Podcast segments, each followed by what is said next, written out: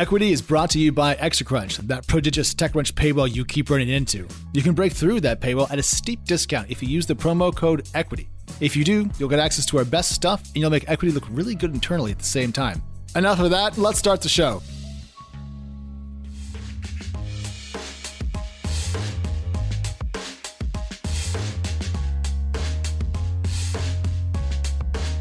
Hello and welcome back to Equity, TechCrunch's venture capital focused podcast where we unpack the numbers behind the headlines. My name is Alex Wilhelm and I'm joined today, as always, by the two finest humans on planet Earth. I have Natasha Mascarenhas. Natasha, please tell me that all things are good with you. All things are good with me, but more importantly, Alex, how are you? We never ask how you are on the show. It's true. Usually I'm terrible, but today I'm lovely because it is a gorgeous, gorgeous summer day. I'm going to, after we record, go out and stand in the sun and just soak in that vitamin D because much like Danny Crichton, who's also here, I'm super pasty right now and I could use some sun. Danny, how are you doing? I am not pasty. I have gotten sun. In fact, I've been sunburned three times because after being holed up in a house for the last year, you walk outside and you're like, "Oh, the sun. This is this feels great." And then you come home and you look like a salmon. Right. And then the next day you look again like a bowl of fresh cream. Anyways, we are going to talk about a lot of things today. This is a show in which there is something for everybody, so stick with us. We are going to start with a discussion of Amazon buying MGM, why it's doing that, and does Jeff Bezos really think he's James Bond? Next up, we have Lordstown Motors, all things SPAC, electric vehicles, and kind of like, is this stuff legit or is it kind of problematic? Then Collab Capital put together a fascinating new venture capital fund that Natasha will walk us through. And then we have funding rounds from Resolve, and then a group, Rewatch, Interactio, Fireflies.ai, and we're going to wrap up with Nom Nom Nom Noom. It's going to be a blast. To kick things off, we're going to pivot to I don't know how to describe this. Uh, an e-commerce cloud company buying an ancient video production thing. Danny, I, walk me through it. Right. So Amazon announced this week that it was buying MGM Studios for 8.45 billion dollars. Um, fairly large. It's the second largest acquisition Amazon has made after Whole Foods a couple years back, which I believe was what somewhere in 17, 19 billion range. Yep. So eh, not actually as big as its largest acquisition, but it's going to get 4,000 films, 17,000 TV shows, basically dump all this content into the pipe that is Amazon Prime Video. You know, it, it, there's a huge amount of media consolidation in the last week. We have so much news on this front, as you know from the podcast. We've had AT&T spinning off Warner Media and combining it with Discovery. Verizon, our parent company, is spinning ourselves off. you know, we're like MGM and Warner, and then TechCrunch. Um, we're in that yeah, kind of league. Size. That's exactly the league that we're talking about. Um, but really, you know, it, there's this huge debate of pipes and distribution versus the library of content. And I, I think what you're just seeing is a complete reformat of the entire industry in the last year. What's interesting to me is Amazon has, similar to Netflix, has pushed a lot of its own original content in the past few years, and it's had some big hits. And so we're not seeing it give up and only look at buying instead of building in this way. MGM was on the brink of bankruptcy, if I recall correctly. Yeah, back in 2010. Yeah. Yeah. And so to me, I was like, you know, you're just expanding. It felt actually, compared to what most people were saying, it felt like it made a lot of sense to me based on how much Amazon has been investing in its media arm. But Alex, you had funny tweets about it and actual thoughts. So share those thoughts. Is there a difference between the two categories? So, so I've spent more time than I want to admit trying to figure out what Amazon Prime is because to me, it's really just an excuse to get things delivered to my house very quickly. And by that, I mean like books and tank tops, right? That's kind of what I buy on the internet. And Amazon has been working very hard to expand the purview of Prime over the years in directions that occasionally have have made less sense to me. So Natasha, to your point, inside the conceit of Amazon having a unique content strategy, totally agree that the MGM deal fits in. My question is going back kind of one step, why does Amazon Prime have a, a, you know a unique media strategy when really Amazon is an e-commerce company and it is a technology platform? It also wants to be a media conglomerate. Why? It, media is not the world's best business. You know, it's just it, it's strange to me to spend this much capital, focus, and attention on buying movies loved by boomers to feed them into your free shipping service. Danny, you had a good point about how this kind of reminded you of the golden age of Hollywood. Well, I mean, look, I, I, you know, obviously in streaming, there's now vertical integration, right? So we have the the distributors and the content libraries are lining up again. And and, and if you remember back in the 30s and 40s, you know, 100 years ago, that's what theaters were. There was the Paramount Theater, and you could only watch Paramount movies at the Paramount Theater. And there was a, a very famous antitrust case that basically broke those sort of micro monopolies, these vertically integrated monopolies in the studios and the studio system that completely change Hollywood to what we see it today. We're going back that direction. What's interesting to me, though, is Amazon is the only streaming service that actually has another business, right? You know, Netflix has to have a library, it has to own the pipes, it has to own the customer relationship. You know, same with Discovery, you go down the list, Peacock, Hulu, everyone's focused on, hey, we have a business, we're media, etc. Prime is this unique asset where it's like, well, Prime Video is like an afterthought. You know, Prime Music Yeah. is an afterthought. Everything's an afterthought. The way I think of Prime is like you get free shipping on Amazon plus a B minus service and like 20 other things that you I'm not vaguely need. But like Spotify's 5x better than Prime Music. Like Netflix and Hulu are five times better than Prime Video. Trust me, I'm on all the above. Same. You know, and it's like, but but because you already have the one, it's like, well, should I just use Prime Music and avoid the Spotify fifteen dollars a month charge? Okay, so we've promised our producers that we were not going to stay on this for too long, so we're going to have to scoot along. But a couple of little points. One, I'm not going to churn from. If they took away all the free video on Prime, I would not churn. If they doubled the price of Prime and removed all the free video, I would not churn on Prime because I buy crap on the internet. Please get it to my door. So you know that's that's one thing. I'm a little bit annoyed that we are seeing Amazon spend this much money on a non-core asset when it says that it can't afford to pay its drivers enough money. You know, like that. That as a human, that sucks. And Danny has one last thought for us on this. I just think the opportunity here, the actual fusion is the product placement opportunity. Oh. So, you know, Amazon now owns the James Bond franchise. So instead of, you know, I like it shaken, not stirred, but only with a Whole Foods organic oh olive. no! And only and only on Amazon Prime because I only deliver my gadgets next day. There's so many opportunities. I remember when Amazon bought Whole Foods. I went to Whole Foods. I was reporting for the Globe then, and they sent me there, and there was avocados and echoes next to each other, and I was like, "Is this it? Is this what we were waiting for?" Avocados and echoes. That's the millennial dream. But Yeah, and the the sound in the background is our producers frantically typing that down as a headline idea. but we need we need to move on lest I get on my soapbox and, and bang on about corporate greed. We're gonna move to a story about corporate greed uh, and talk about Lordstown Motors. Okay, so everyone hates SPACs, whatever. Did you guys pay attention last year to when a number of electric vehicle companies were going public via SPACs? Didn't we have an episode of Equity on this subject? I was just gonna say, if our listeners are good listeners, they will be like so happy to listen to last week's automotive episode with Kirsten because we talked a lot about those SPACs, Alex, and a lot of how they happened to end up as fraud. Right. It was like EV, and then we had the LiDAR wave of like 25 LiDAR companies that all spacked. Yeah. So I, I bring all that up, not just to point out that we had a show about it, but to kind of like talk about how many companies went out in the EV space that were kind of suspect. Since that recording, we got some earnings from Lordstown Motors, and it's amazing to watch the hype of a SPAC deck, the thing that, you know, a company puts out to hype up their SPAC combination, and then reality when it arrives. So a, a couple of things that that happened. Like Lordstown said they were going to produce and sell 2,200 vehicles this year. Now, a modest number. It's their first year of real production in theory, and so you know, cool. All right. Turns out that's going to be more like a thousand. And they said that they weren't going to need to raise more capital. Now, six seven months after their SPAC combination, they're going to need to raise more capital. And on and on and on. And so it seems that so much of what was promised in the initial SPAC pitch, it's not true. And I do not want to be sued by someone because I don't actually know who owns me at the moment. And I don't think Verizon's going to shell out extra money for lawyers. I'm on my way out the door to the trash bin called private equity. So I'm not going to get sued today. But I'm amazed at how you can say things that are so instantly untrue during a discussion of securities. Well, and this is why the SEC has been clamping down on SPACs over the last couple months. That's why there's a complete, frankly, collapse of new SPACs being launched, precisely because the rules are getting stricter. You know, a year ago, you could actually just put in the prospectus basically anything you wanted. Yeah. Uh, you know, it's a projection, right? And there's a caveat. There's a disclosure at the bottom that's like, you know, future performance may not actually meet these projections. Like it's totally fake. Now, I, the SEC's rule is much stricter, which is you, you kind of have to base it off of some semblance of reality. You can't kind of just make stuff up. And I think it's precisely for companies like this where there's no world in which these vehicles were going to get delivered. They weren't going to need more money. They weren't going to need to pull in more from investors. So, you know, this is exactly what the SEC was trying to go after. Yeah, I feel like men are more honest about their heights and dating profiles than companies going public via SPAC are in their projections. And I literally have seen the data about how men lie about their height. Like that's from the the really remember that really good OK Cupid blog when they did all the data on like the dating world back in the day. That was great. Anyways, one more example of this this Lordstown. I'm going to call it a fiasco. That's my opinion. Please don't sue me.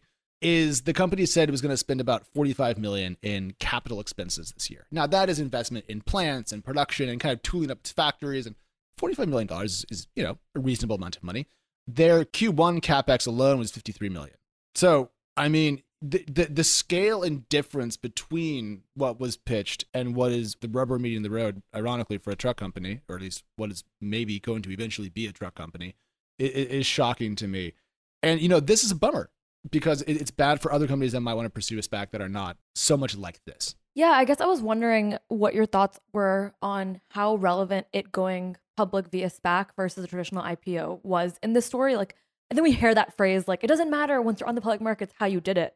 But in this case, do you think that matters? So I'm not to repeat myself from the episode with Kirsten, but like, you know, the thing about Nikola, despite all of the shenanigans that have happened about that, the company is a public firm that is incredibly well capitalized thanks to its SPAC debut. And so if you can kind of get it done and raise a lot of money and not get sued too hard, you can kind of make things work.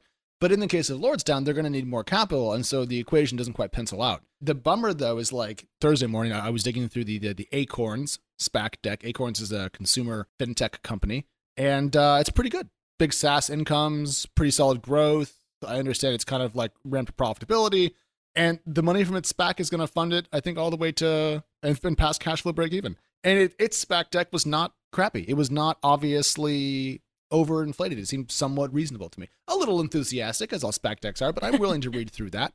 You know, I'm a big boy. But I mean, stuff like this Lordstown deal really, I think, makes the overall method of going public more and more suspect. And, you know, as SPACs have their timers tick down, as we've said on the show before, they're going to get more and more desperate. And so uh, there's a weird negative alignment of incentives uh, as time passes. Danny, just to, to round us off on this before I, I go on for too long, what is the percent chance that next year at this time, we're still seeing a number of unicorns go public via SPACs. Oh, I, I think it'll accelerate quite a lot over the next year, right? Because all the SPACs expire, right? Most SPACs have a two year search period in which they can look for a deal to consummate.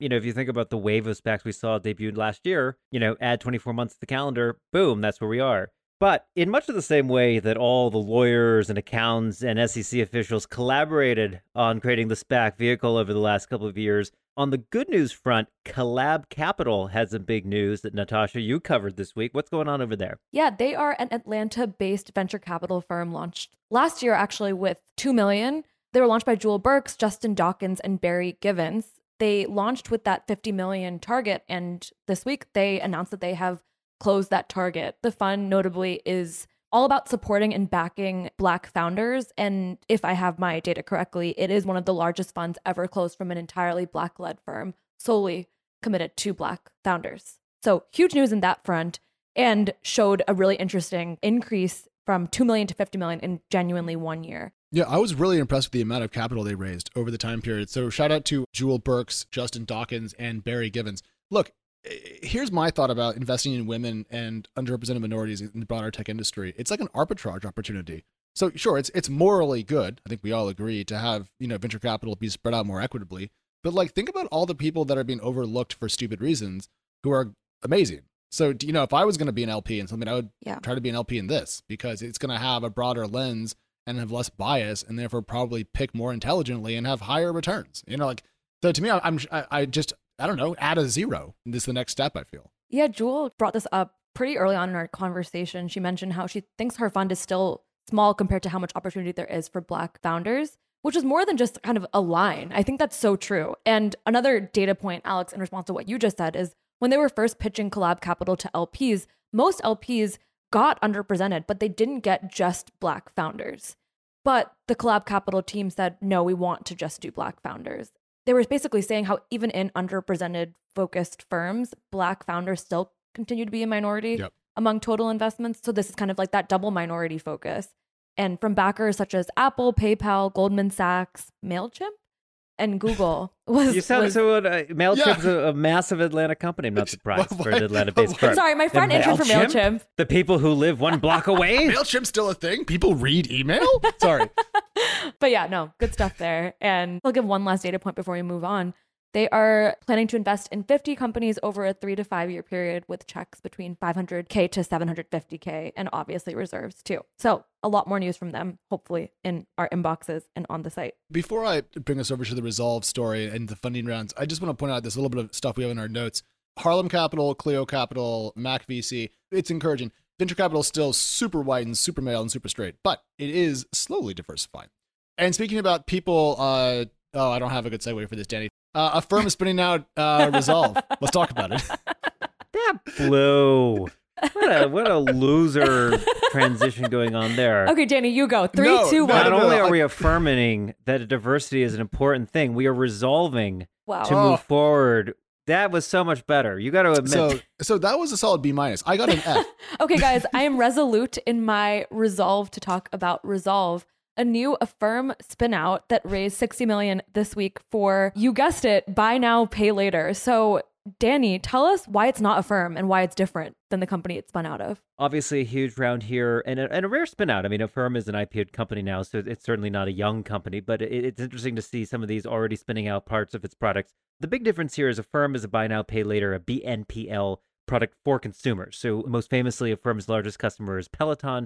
If you go to the Peloton website, you click the button, Affirm will give you almost an immediate loan to buy that product today and, and have monthly payments for the next year or two or three or whatever the case may be. Resolve is the exact same thing, but for B2B. So for businesses buying business products. So if you're looking to buy your Xerox copier for $10,000 or some ungodly price that copiers cost these days, many companies have cash flow. They can absolutely afford it on a monthly basis, but probably can't afford the cost up front.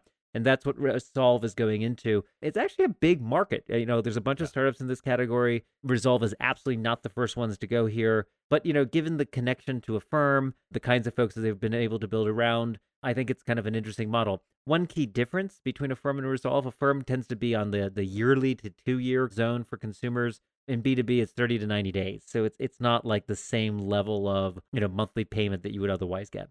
Okay, so the thing that I want to talk about here is like the idea that this has a quote a smart credit engine. You know, we we were thinking about how like these products allow for, as Denny said in the Peloton example, really rapid access to credit. The question really becomes like, you know, how how different is that credit system than just running credit checks on people? Because there's been a lot of commentary that we've been kind of reading through and trying to figure out about how you know BNPL services on the consumer side are not that different in terms of how they, they kind of assess credit risk than other methods of, of accessing kind of like higher risk consumer credit. And so, you know, maybe in the business sense, this makes more sense as like a 30 day charge card, effectively, like whatever. But, you know, I think consumers end up paying a lot more than they kind of anticipate for this type of credit.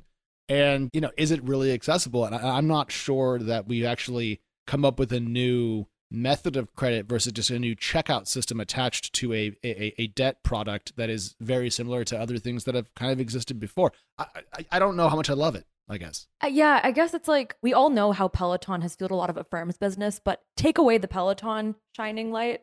I am really curious what people are really spending their money on within Affirm or even these small businesses. How many of these are small businesses or how many of them are, you know, even venture backed businesses? We don't know.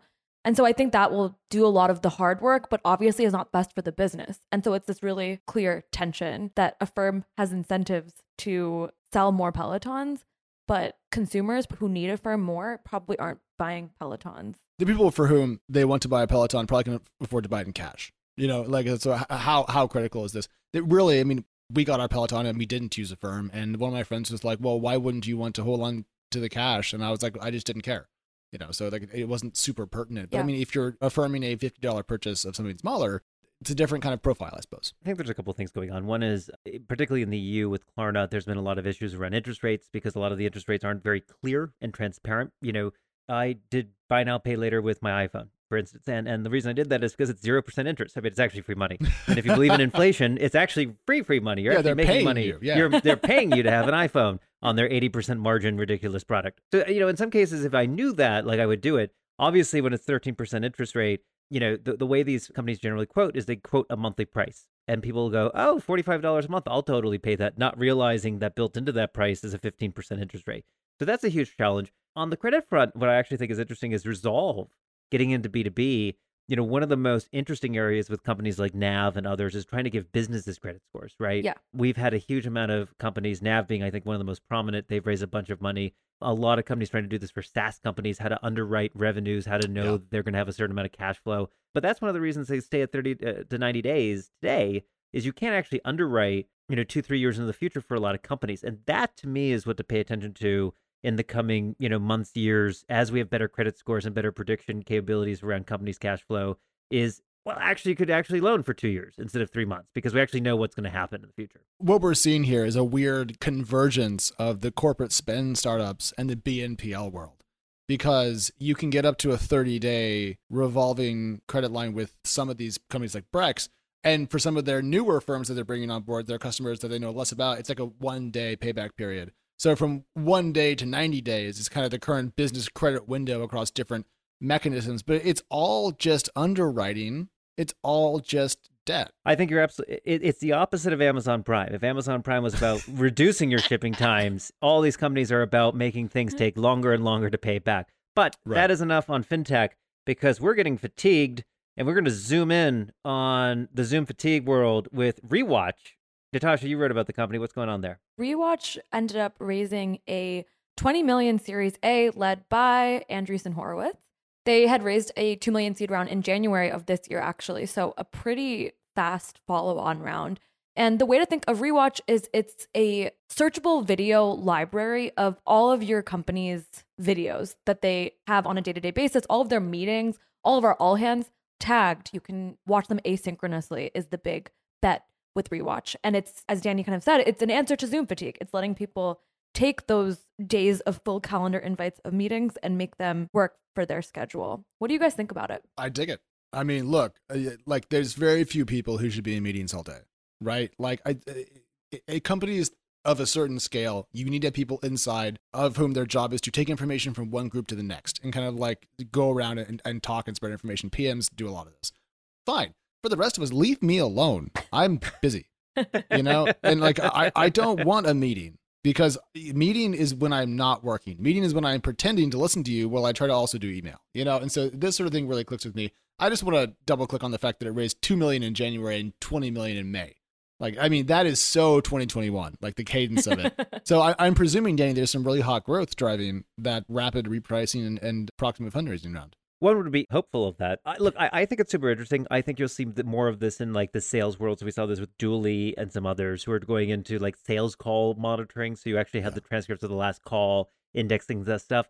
I think that there's a deeper cultural question of like, what are organizations going to look like when your boss says, "Hey, we want to hit like 30% growth," and then six months later they're like, "Remember when we said we wanted to hit 50% growth?" And you're like, "50? You said 30," and they're like, "No, I said 50." And it's like, let me rewind the tape you know, police cop style. And you're like, "Meh," and then it's like, oh, wow, you were wrong. You're absolutely flagrantly wrong. I have it on video documentary evidence. That's literally a Black Mirror episode. So there's a real change here, right? Because, you know, there's a lot of soft conversations, I'd say, in the workplace. And I think we're going to get closer and closer to this world of like, you're going to be very precise.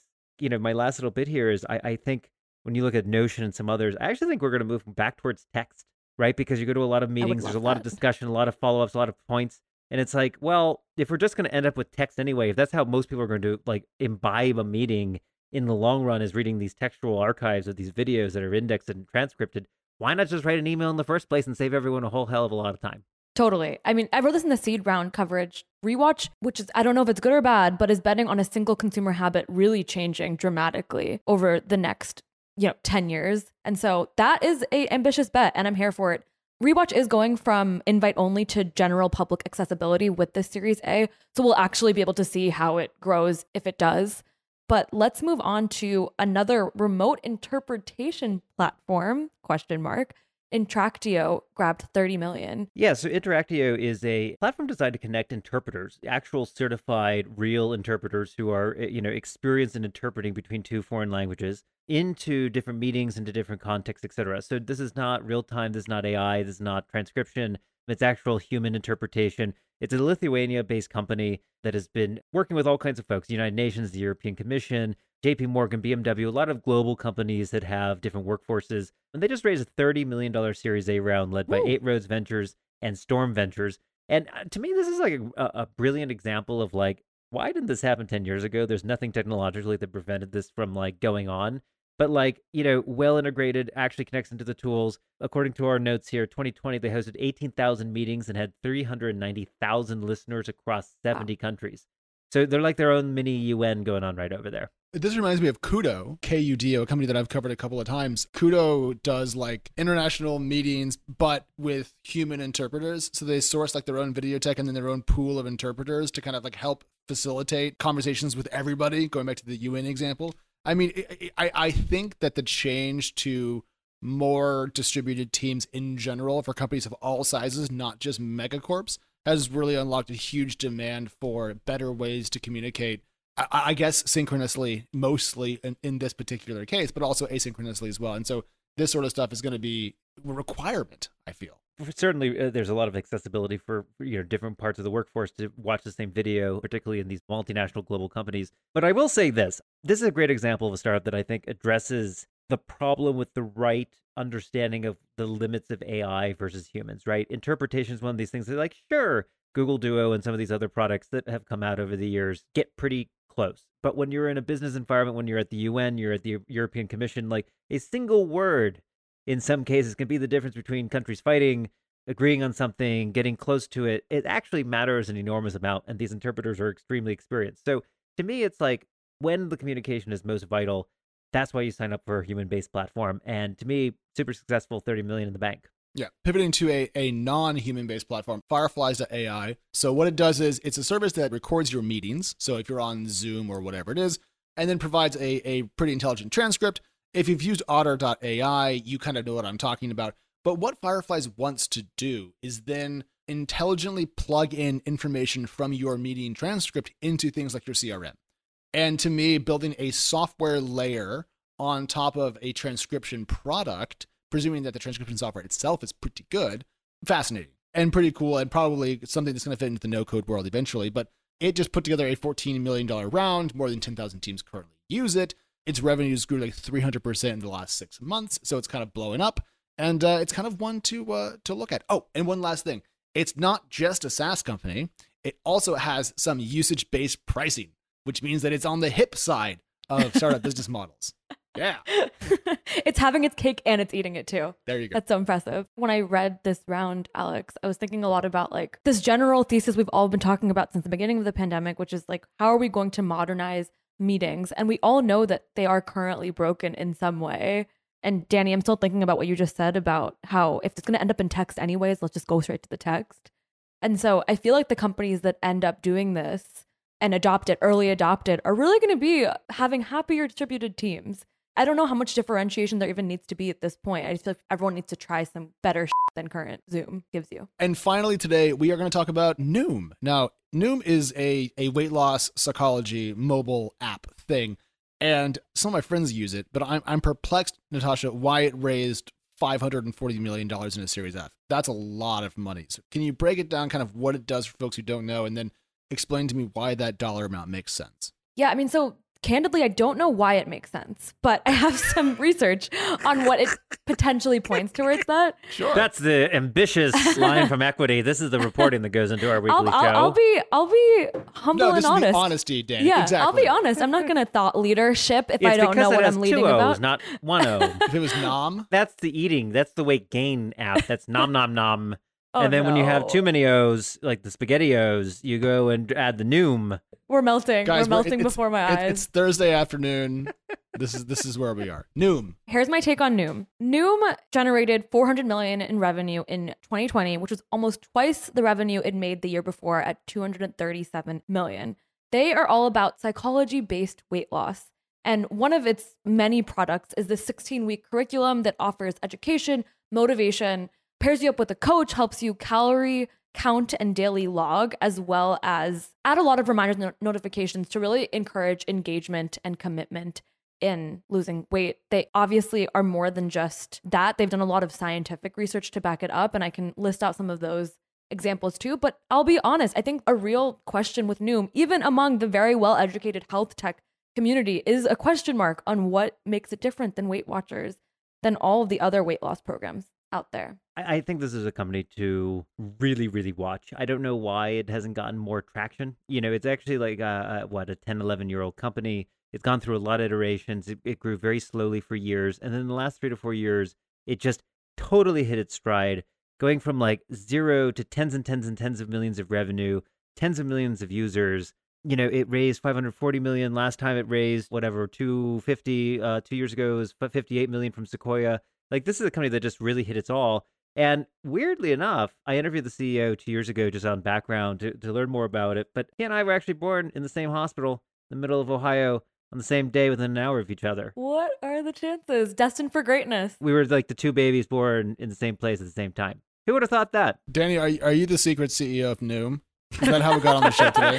the birth certificates got messed up. I He's will like, no, say, we should okay, watch so, Noom. so I, I don't know if this is just a thing or they did it for me, but I, when I visited Noom headquarters, I've never seen a greater spread of food on a table for a meeting in my entire life. Wow. I think there were at least 60 dessert and food options available for the meeting itself. There were cakes and cookies and and candies and licorice and and at least 20 different types of tea and coffee and drinks. And I eh, they were like, you know, pick what you want to eat. And I was like, first of all, this is weight loss. So Right. what is all this doing here? That's like having a wet bar at like the sobriety startup. Like what the f- Alex, I've lost a lot of weight. You've lost a lot of weight in your life, Danny. Yeah. I don't know if you've had similar health journeys than me and Alex, but I do think like psychology based solutions were the only way to do it. And so I guess I'm thinking like when I was losing weight like five years ago, the only option I had was MyFitnessPal.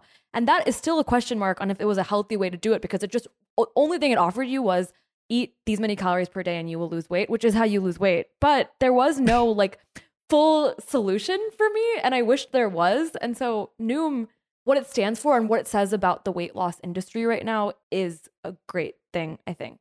Yeah, I, I think more human centric ways to approach weight loss is good because everyone knows how to lose weight. It's called the wrestler's diet. You eat less Right. and you run more. And if you do lots of that, you will lose weight. But it's very hard to motivate to do that. And so, like, sure, everyone kind of knows what you have to do, but to get there is pretty tough. So, focusing on where people are at, focusing on coaching, support, I, to me, this all makes really good sense and should ultimately yield more healthy folks. And, you know, given that we're hearing that Noom is talking to advisors to go public at maybe a 10 dollar valuation, it's also rather a lucrative business. Anyways, that's our show. We are back Monday morning with more equity hugs from us, your 2021 Webby Award winning equity hosting staff. Goodbye. Never forget it.